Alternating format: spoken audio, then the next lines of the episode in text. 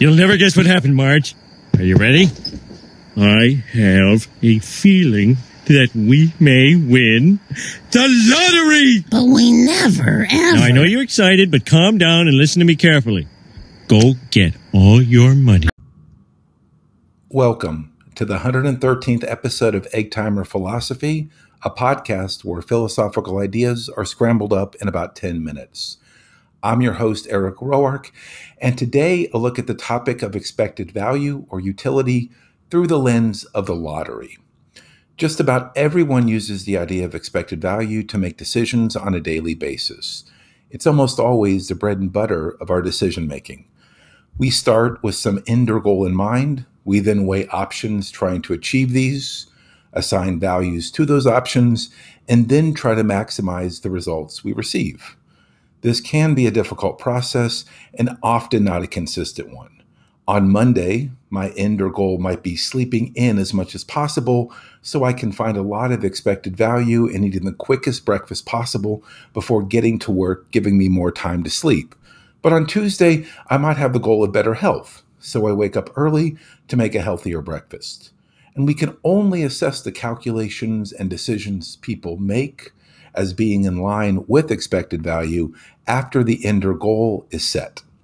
And oftentimes, it's really tough to know which course of action will yield the greatest expected value because people often have very limited evidence to make such calculations. Say your end or goal is obtaining the highest possible score on an exam, and you have a choice to study alone or to go to a study group the night before the exam. In that case, it can be very tough to figure out what values to assign to each choice. You want to do what maximizes your expected value, but figuring out what that is is often not an easy thing to do. To keep things simple with what can be a complex topic, let's assume that a person has an end or goal of maximizing a financial investment. They have a bunch of money and they want to grow this money as much as possible. They want their return on investment to be as high as possible. Obviously, this isn't a far fetched scenario, and it's one that helps to think about the idea of expected value in a, in a, fairly clear set of parameters. Here, instead of thinking about stocks and bonds, let's consider the lottery. Now, there's a lottery in the United States called Mega Millions, and it's offered in 45 states, as well as the District of Columbia and the U.S. Virgin Islands. But the lottery isn't a unique piece of United States culture. Some form of it exists in over a hundred con- uh, over a hundred countries.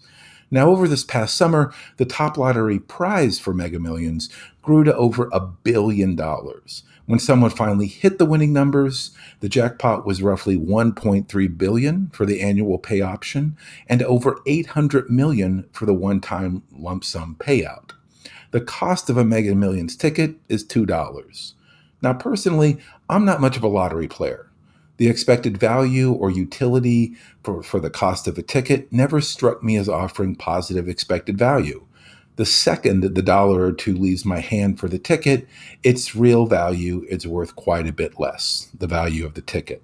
So if my goal is financial, and that seems to be a fair assumption if lottery tickets are involved typically, it would just be better to keep the dollar or two than get a ticket worth less than that.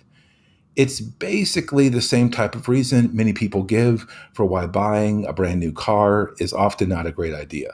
Now, the car market is really weird right now in the United States, but the traditional wisdom was that the car, the brand new car, lost a lot of its value once it's driven off the lot. So buying the brand new car is not a great financial decision in terms of expected value. The economists would likely say here that buying the lottery ticket is irrational because the goal is presumably financial and your ticket now has a negative expected value. You're taking a course of action that works against your own goals, and that's irrational. But all that will depend upon what the math says about the expected value from buying the $2 ticket. So, what are the odds of a ticket winning the highest jackpot in Mega Million? They're roughly 1 in 302 million. So with the $2 ticket, things start to get interesting around the 600 million jackpot level.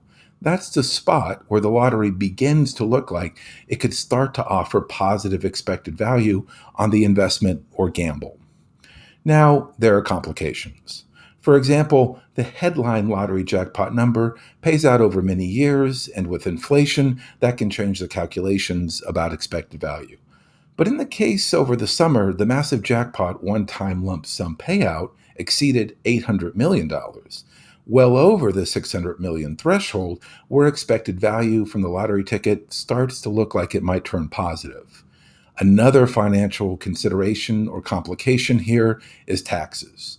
That would also reduce the payout and change the expected value of the lottery ticket. But on the positive side, there are smaller jackpots, along with the massive jackpot, that would increase the expected value of the ticket. With all that said, was buying a Mega Millions ticket really something that offered a person positive expected value and maybe even a substantial one? In the specific case, my answer here would be maybe. It would depend on the exact calculations of things like taxes and all the value of smaller jackpots that could also be won with the ticket. But regardless of the actual Mega Millions case from over the summer, pretty obvious that we can easily imagine a lottery that would offer substantial expected value from the purchase of a ticket. Just imagine the jackpot going high enough, and you'll get there through the math. So, say we have a case where the expected value of a $2 lottery ticket is actually, after everything's considered, $3.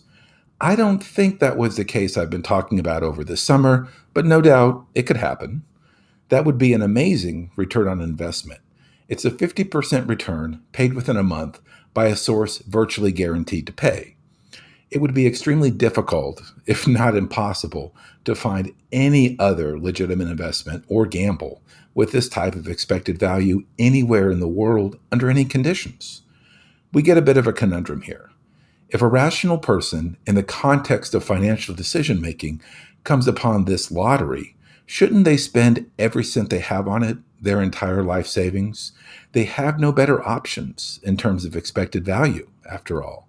All other options would have a lower expected value and hence not be rational in the face of the expected value offered by the lottery. One response here is just to say, yep, in such a case, a person should buy every lottery ticket that they can locate with any funds that they can secure. So the thought goes that's the right decision given expected value, and if our decision should always be guided by expected value, there is no other rational option. But almost no one, including myself, thinks that would be good advice. It seems absurd to spend your life savings on lottery tickets. And that seems true even if the expected value from buying the tickets is extremely favorable. So, why the nearly universal rejection of spending great sums on the lottery, even if the expected value would be extremely high? I don't think this is because we ought to reject the idea of expected value. If evidence, often math based, quantitative, tells us that we can expect to turn $2 into 3 we should take that pretty seriously. The problem is that we can't rely on expected value alone to guide rational decision making.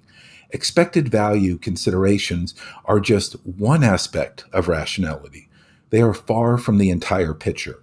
We ought to include other factors such as tolerance to risk and what many professional gamblers call risk of ruin.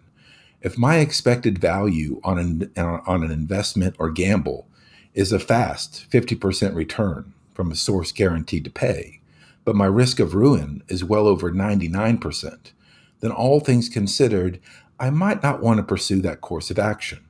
This isn't because expected value doesn't matter, nor does a factor like risk or risk of ruin change the expected value of a decision, but instead because there are often other things that matter which might tend to have us give less weight to expected value in our decision making. When you have the right quantitative data, such as you could have in a lottery case, then a strict mathematical approach is all you need to calculate expected value. But when you notice that a factor like how should I assess risk plays a role, then it becomes apparent that rational decision making is not a purely quantitative or mathematical affair. It is instead necessarily, in no small part, a subjective endeavor. Most people, like myself, wouldn't be comfortable with an investment or gamble with a risk of ruin over 99%. But some might. Neither side is right or wrong here in any rational sense, because risk tolerance is a measure of subjective preference. The numbers can, in certain cases, tell you the expected value of a decision, but they can never tell the whole story about calculations that must involve the subjective preferences of the person making the decision. A big takeaway here is that a person should be very leery of anyone who believes that rational decision making is merely a byproduct of expected value or simply running the numbers. That just isn't the case. And such a person likely won't be first in line to put their idea into, into practice by buying a large sum of mega millions tickets.